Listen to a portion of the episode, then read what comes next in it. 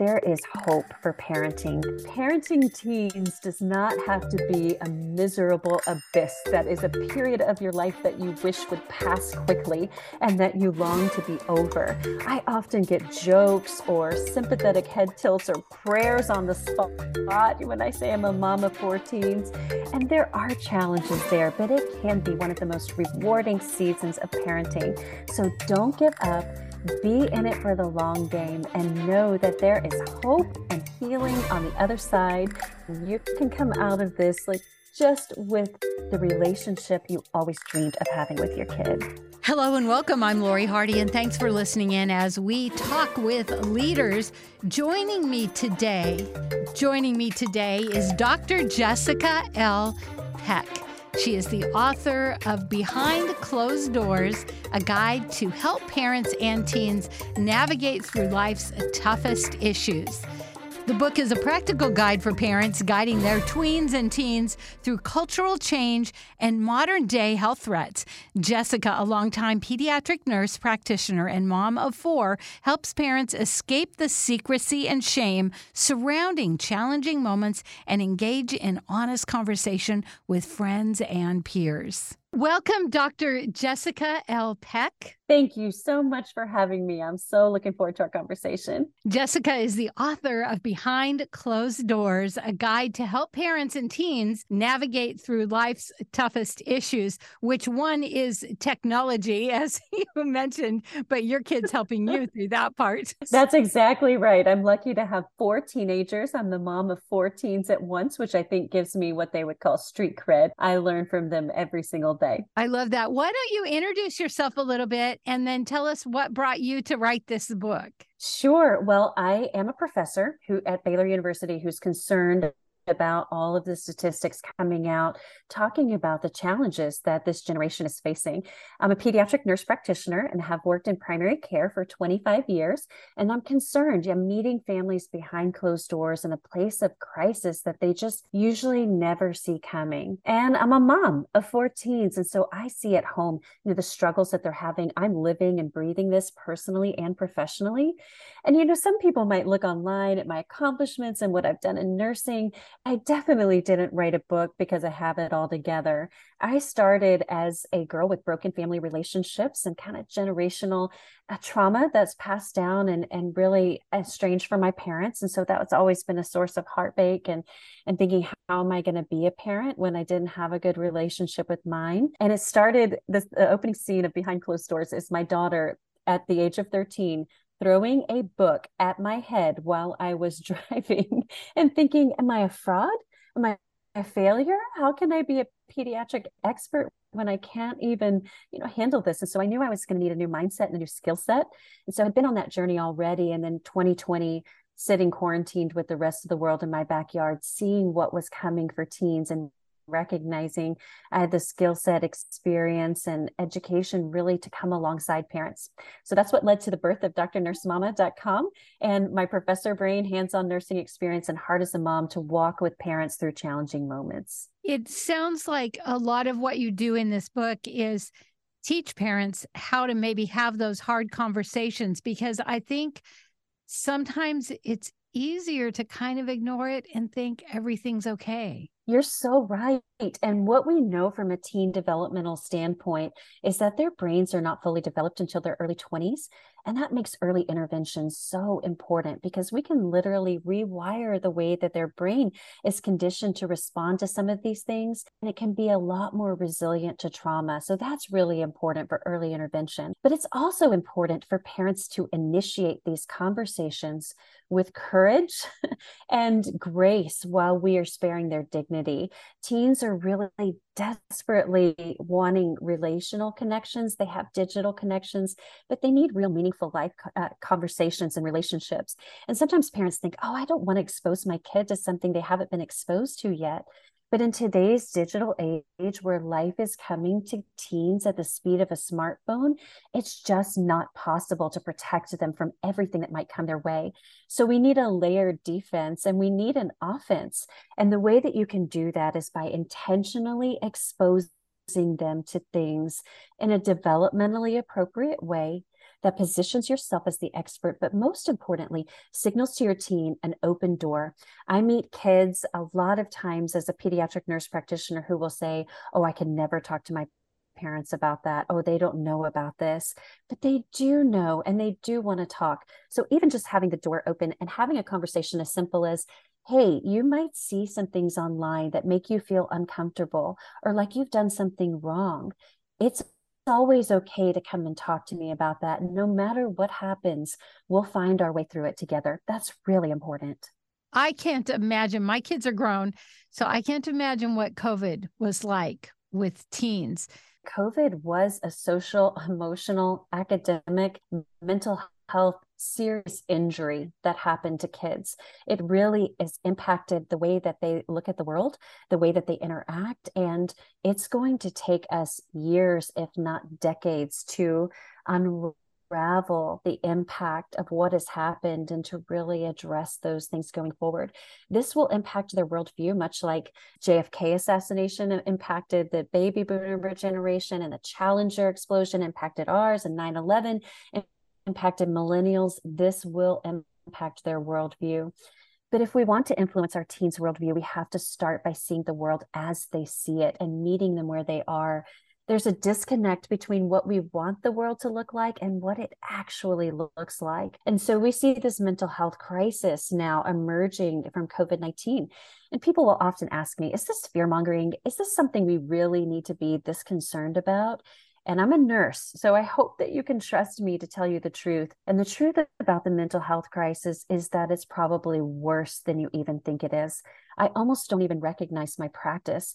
And it's happening because of two reasons. One is because teens are experiencing threats that we just did not experience as kids.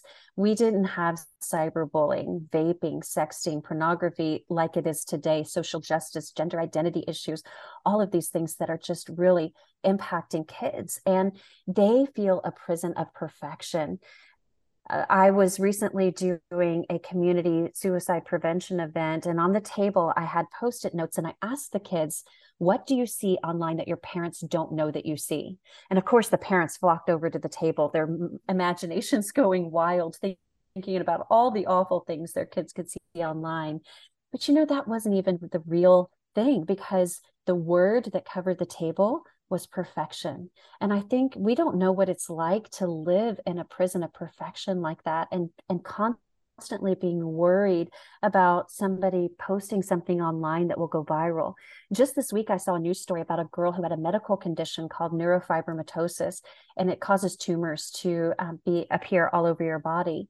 And she was sitting on the subway and someone recorded her with a question, a caption that said monkeypox question mark and it went viral and her sister saw it and everybody saw it and thought oh look at these girls lesions it must be monkeypox this is the kind of world that our teens are living in and the second factor, though, is the encouraging factor is that this generation is willing to talk about mental health in a way that previous generations have not. We saw this in Simone Biles withdrawing from the Olympics competition and the national narrative saying she's a traitor or she's a hero. And the truth is, she was a young girl who had mental health concerns that prevented her from being able to compete safely. So I think in that way, it's really an opportunity for us to demonstrate our old school social skills in partnership with their new world perspective. You talk about legacy letters. Can you talk about that? Oh, I'd love to talk about that, Lori. So this book is very hands on. It is a Jumanji style parenting adventure. This is not a self help book that's just going to inform your worldview. This is a challenge to roll up your sleeves and get your hands dirty. You'll get your feelings hurt. You're going to have victories and setbacks, but the adventure is epic. So, for legacy letters and looking at the way that teens view communication today, I was actually interviewing a psychologist who gave me a really amazing mind shift on this all communication for teens today is disposable and digital. They have text messages they regularly delete. When my kids will send pictures on social media, they send the most unflattering photos that I could never imagine sending, you know, just a, a candid shot and it disappears because they can take more. And they they communicate in social media apps that are designed to disappear.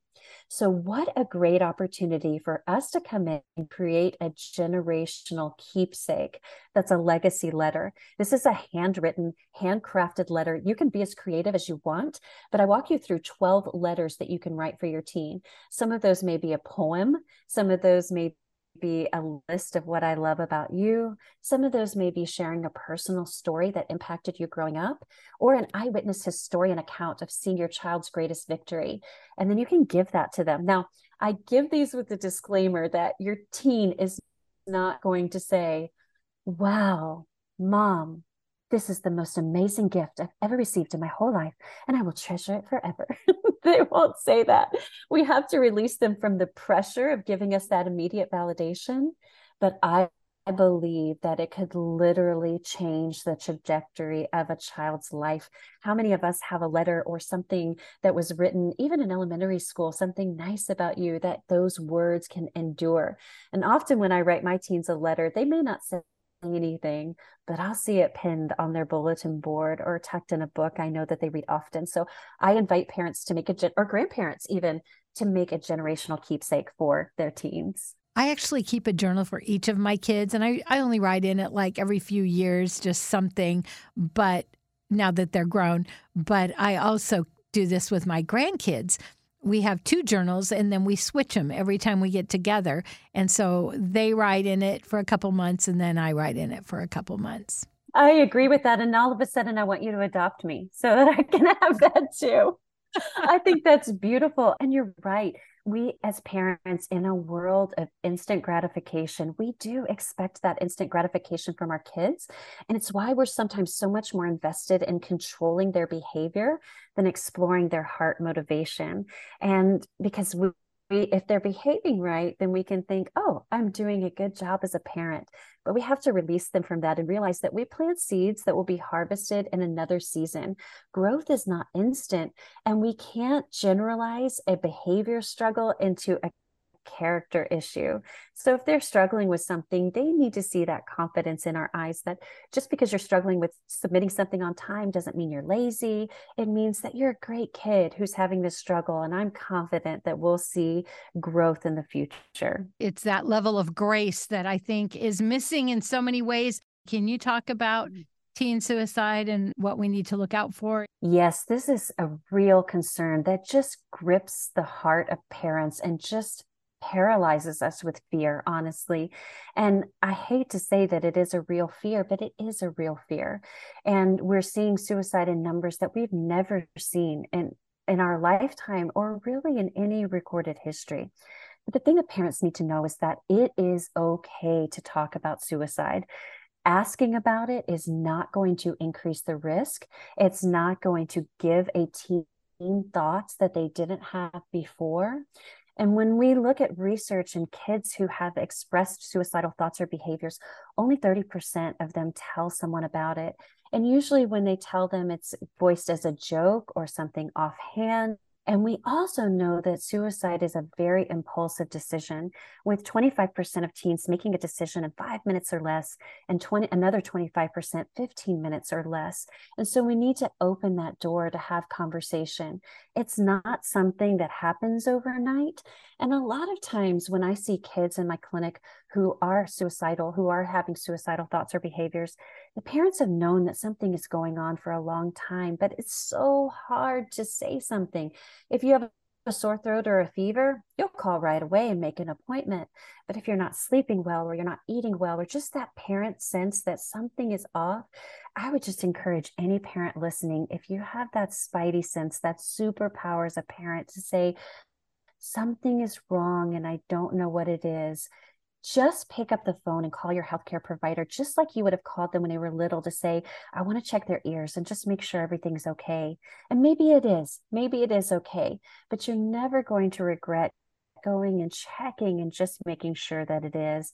A healthcare provider is well equipped to ask those hard questions and to use just some simple questionnaires to say, yes, this is something you should be concerned about, or no, it's not. The last thing I'll say about, it is we need to be careful in how we talk about other people experiencing suicide because our teens will assume that we'll think the same thing about them. So, in talking about it, we want to say things like, I'm so sorry that happened. That's so sad. How can I support you? Rather than, oh, how did they do it? Well you saw that coming. Oh how could they do something so selfish? Oh their poor family. These are these are words that convey stigma which is basically social rejection. And so anytime we're talking about any struggle we need to lead with compassion and empathy while also giving truth delivering hard truths with courage and empathy. That's so good. And i think sometimes parenting in this day and age we almost need a script I was uh, talking with Molly DeFrank. Have you heard of her? I have the digital detox. Yes. And she was just saying how everything was marketed as this is good education for your kids. And so you buy into it. Now you've got your kids all on these devices, and all of a sudden you're like, wait a minute, Steve Jobs doesn't even let his kids use these. So, in this yeah. era, I feel like this book is very relevant. And again, the name of her book is Beyond Closed Doors. There's a lot of things we don't know because we were parented. I mean, this generation of parents yeah. were parented very different then these parents need to parent their kids. We are so fear based, and there's so many threats that are coming and so many things we don't know about. And I feel like we get distracted and we get panicked, you know, when these things happen and we think, oh my gosh, social media, oh, sextortion, oh, what is discord? You know, what are all these things? And the truth is, things are just traveling at a, at a pace faster than we can keep up with. And our kids are always going to be digitally advanced, they're always going to know more than we do. So the key here is simple, and there is hope because I feel like instead of getting distracted and trying to become an issue expert on all those things, the key is really in building healthy relationships. Research tells us that meaningful connection to one adult in a teen's life decreases their risk of depression, anxiety, suicide, substance use, um, self harming, risky sexual behaviors, just all of those things.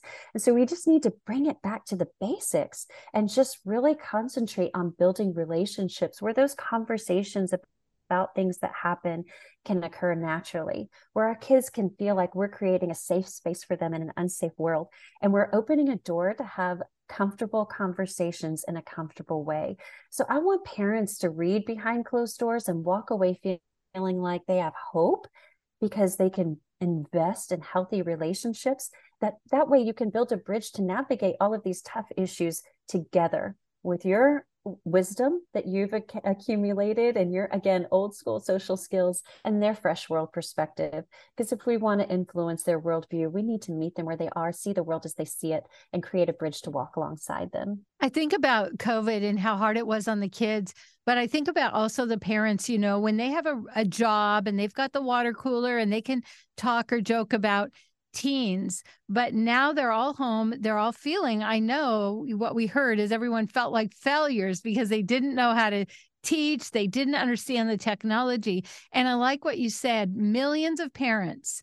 I mean, million, not a few, millions of parents are battling secrecy, stigma, and shame surrounding challenging moments they're experiencing in parenting their teens today. And the truth is, they're not alone, but they feel so alone. That is so true. And we really need to escape secrecy and shame and parenting moments for teens. If your child as a toddler has trouble potty training or, you know, can't ride a bike, you can talk to anybody about that and everybody's going to give you compassion and empathy and they're going to, you know, just give you all of the love about that. But these moments are hard. And so you don't have to tell the whole world about it, but you do need to have a village uh, surrounding you. Who are your people that you trust? We know from Gallup that about 80% of Americans rely on Google for information, but only 16% will talk to a trusted friend about a challenge they're having. So there is something seriously wrong when we don't trust our friends to talk to them about these issues, but we trust our Google search to handle the issue. So you need to think in advance who is your village? Who are your people? You should have at least five people that you think, okay, I can trust them. I can talk to them about this. They can walk alongside me with this. They're going to love me no matter what. They're going to love my team no matter what. Maybe that's your sister. Maybe that's your pastor. Maybe that is a coach that's in your kid's life. But you need those people who are going to walk alongside you. Because what happens is when we tell our teens, you know, for example, I had a patient in my clinic who had been hospitalized for a suicide attempt. And the parents' biggest concern was that someone would know because they thought they would judge their teen. But the teen felt such a burden to keep this secret. It was just a message that you did something wrong. And I even think about my own daughter's struggle with anxiety and how she didn't want anybody to know she had panic attacks. They're really embarrassing. And she, one day when I was a nurse at a camp, she ran into my clinic and she slammed the door and her friends came running behind not knowing what in the world had happened. And i just remember having this visual picture of you have support and people who love you but you have locked them out. And so we just opened the door and said it's having a panic attack and this is what happens when this happens and she needs help um, she needs support. She just needs you to give her a little space and go find an adult. And then those kids were on a mission. They knew exactly what they were going to do, and they felt empowered to walk alongside her in that. And Gen Z is amazing in that they are very, they are much less judgmental, I think, than previous generations. And they do know how to offer support and walk alongside people with compassion. When we started this interview, you said something that just really struck a chord with me. You had to learn and take a look at what you were doing. That is the most brave thing ever. And so when I hear you talking about that with parents, the bravest thing is to reach out and ask for help. And, you know, it is funny how we do really want to keep those secrets, but how unhealthy those secrets are. Well, we all have baggage from our childhood. Everybody experienced something. You know, obviously, some people worse than others. And and our own hurts should not become our kids' hurts. And the best gift that you can give your kid is to seek a healing journey of your own. And that's really what I had to do. Just like I told you at the beginning, I knew I needed a new mindset and a new skill set. And so sometimes when we talk about teen problems, we so focus on, well, they need to do this and they need to do that. And then we have to do this to be perfect because we see this perfection. And we have to remember that healthy relationships are not perfect relationships. We're still going to have conflict. We're still going to have disagreements. We're still going to have hurt feelings. But there is a way forward to not have perfection and not have perfection in our hurts and our trauma that we've experienced and not perfection in our relationships going forward. But we can have healthy relationships we can have healing from those things that we've done so to the parent who you know has not addressed that i would say investing in your own healing relationship would, would impact the way that your children and your grandchildren's DNA is read and transcribed. We know this from a genetic level now that if we don't address trauma in a healthy way, it impacts our DNA. And so, what a great legacy to leave to your children and your grandchildren and your great grandchildren by seeking your own healing and being a healthy model of that to your team. Saying, I don't have it all together. And here it's okay to ask for help when we need it. I think that's a really powerful thing. And it has paid dividends for me in my relationship with my kids.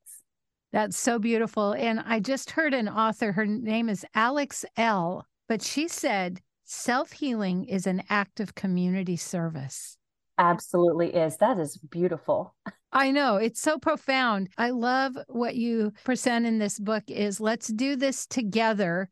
We don't have to have fear and shame and kids are weird you know so we, can do this together and then what you said about gen z these people these kids know how to support and i just think that is such a beautiful thing. It is and you know what? You're right teens are weird you know they're hard to figure out but parents are awkward right? We feel so awkward and i think that's okay too. I, kids love authenticity. And so if we can say, okay, I don't understand this, this whole social media thing seems so weird to me and I'm awkward here. they love that too. And so just embracing that awkwardness, not feeling like you have to have a perfect conversation. Because here I am, you know, I have conversations with my kids all the time and they don't say, oh, wow, mom, that was a great job. You delivered that pretty well. they say, no, no, we don't want to talk about this again. Oh, do we have to? And I just say, yep, it's awkward, but we're just going to muddle through it together. And and they value that that's where you can have laughing and that's where you can have bonding and that's just really the the hard work and grit of where relationships are made I want to convey to parents that there is hope for parenting. Parenting teens does not have to be a miserable abyss that is a period of your life that you wish would pass quickly and that you long to be over. I often get jokes or sympathetic head tilts or prayers on the spot when I say I'm a mom of four teens. And there are challenges there, but it can be one of the most rewarding seasons of parenting. So don't give up be in it for the long game and know that there is hope and healing on the other side. And you can come out of this like just with the relationship you always dreamed of having with your kid. We're talking with Dr. Jessica L. Peck. Her book is Behind Closed Doors A Guide to Help Parents and Teens Navigate Through Life's Toughest Issues. Get it read it if you have teens. Before we go, though, we have to talk about something. I know it doesn't look like it back here, but if you could see what I'm looking at, we are the Christmas music station and we just flipped our switch. And I know you love Christmas. So, what do you love about Christmas? Okay. So, actually, one of the reasons I love Christmas so much is because it started with my daughter who had an immune deficiency when she was little. And one day it was Halloween and she couldn't go out with the other kids to trick or treat. And she was devastated. You know, she's just crying, crying, crying. I said, What can we do? I will do anything, you know, to make this better because it was so sad. And she said, Can we put up the Christmas tree? And I said, absolutely we can put up the christmas tree. So it stuck and it became a tradition and so we always put up our christmas decorations on halloween which amuses our trick-or-treaters but i just love everything about it. I love the family i love the activities. I love my kids being out of school. I love the traditions. I, I, love everything. So I've had my house fully decorated for Christmas since Halloween. And for anybody who says that it's too early to put up your Christmas decorations till Thanksgiving, I would just tell them a line from Elf and you sit on a throne of lies. That's not true. That's my favorite movie. Hey, you know, November 11th, the new movie with Ryan Reynolds and uh, Will Ferrell came out. Called Spirited. Have you seen it? I haven't seen it, but it is on my list to do when my daughter comes home from college for break. Awesome. So, two more things. One is d- during COVID, we flipped our switch on Halloween. It was the earliest we ever went.